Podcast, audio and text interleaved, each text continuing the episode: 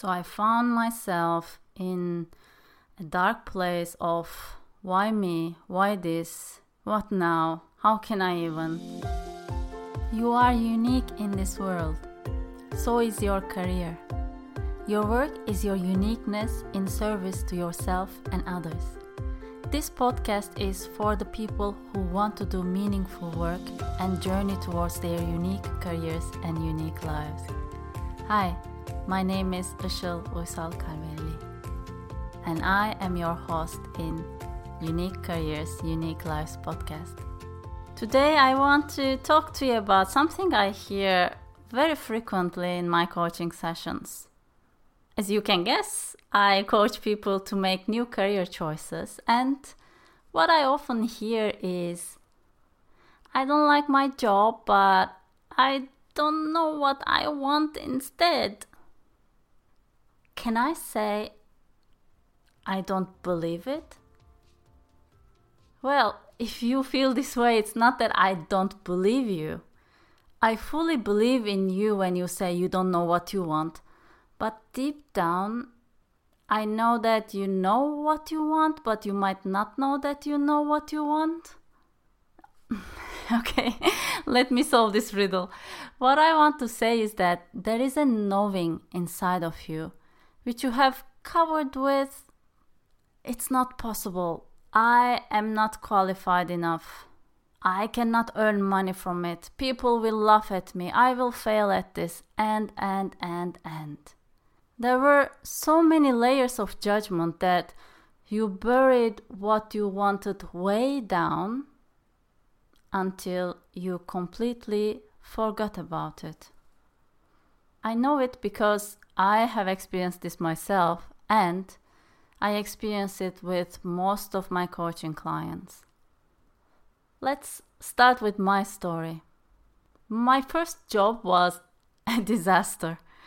The requirements of the job were completely opposite to who I was.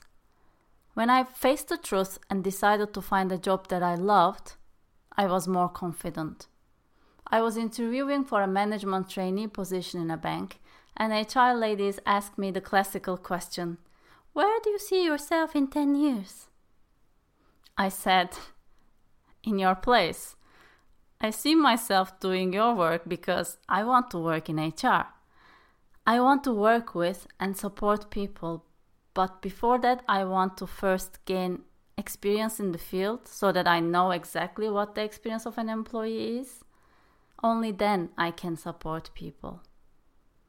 That's what I said to HR ladies, and thinking about it, I feel a bit bad because I was indirectly saying to them, You don't really know about other people's jobs because you've never worked there. Well, that happened. I was young, and apparently, HR ladies were not offended because I continued with the next rounds of interviews and got hired in this company. I stayed in the same work field for 12 years. My specialty enabled me to work internationally and move to Germany. But in the last years, it became too technical and I lost the meaning in my work. I did not like what I was doing and and I saw actually the work I was doing was not needed. Nobody would miss it if it was not done anymore. So I found myself in a dark place of why me? Why this? What now? How can I even? I knew I didn't want to do this job, but I didn't know what I wanted instead. So I ruminated a lot about it first and got depressed. Then I looked for help.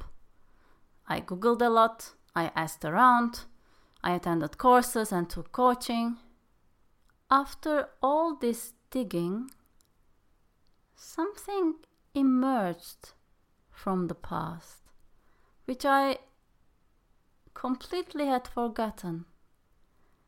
This idea of working with people, the idea of working in HR, and this idea of doing coaching. I remembered years ago I had taken coaching and thought, hmm, was this asking questions, giving back what you hear, helping people to move towards their dreams and goals a job? I could do that. But somehow I had completely forgotten about it. I had completely buried it. As I remembered it, I also remembered why I buried it. It carried a heavy attachment. I can't earn money with it. Therefore, I had not given myself the permission to even carry the wish with me. It took me quite some time and support of my mastermind group to reconnect with my wish and start working towards it. A similar story I experienced with a coaching client of mine. We started working together for her next career move as she was let go from her company. I always, in the beginning, invite clients to envision the perfect state of work and life for them so we can work to move towards that picture. And when I asked her about her vision, she was blank. She said she did not know. Her current job was kind of okay, she could do something like that. I could clearly see the lack of motivation. I shared my observation with her. She said, Well, maybe if I could do the same work but in a different company that helps a cause, that could be something I'd like. I inquired what causes she would like to work in. She gave a couple of names, but she was still hesitant. I was sensing something was there that was not coming out.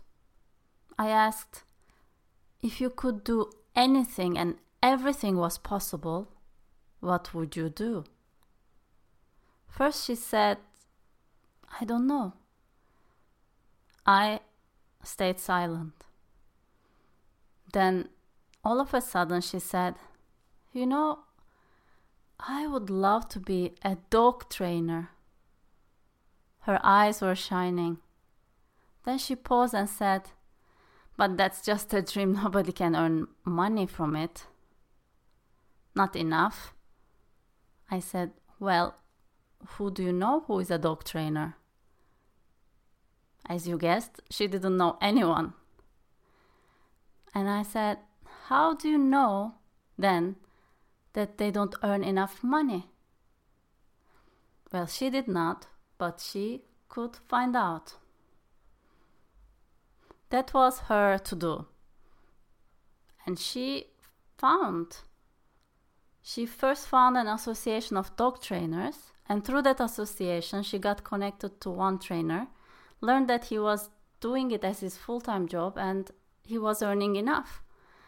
She even found out that if she started working as a dog trainer, she could get clients easily as there wasn't any competition for her in the place she was living. There were no other dog trainers in her region. As the end of our coaching engagement approached, she was still not sure if this could turn into a full time job, but now she had reconnected with her wish.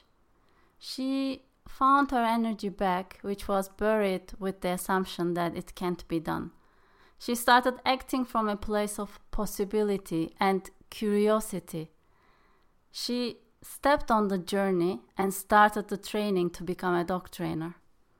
This story repeats itself again and again.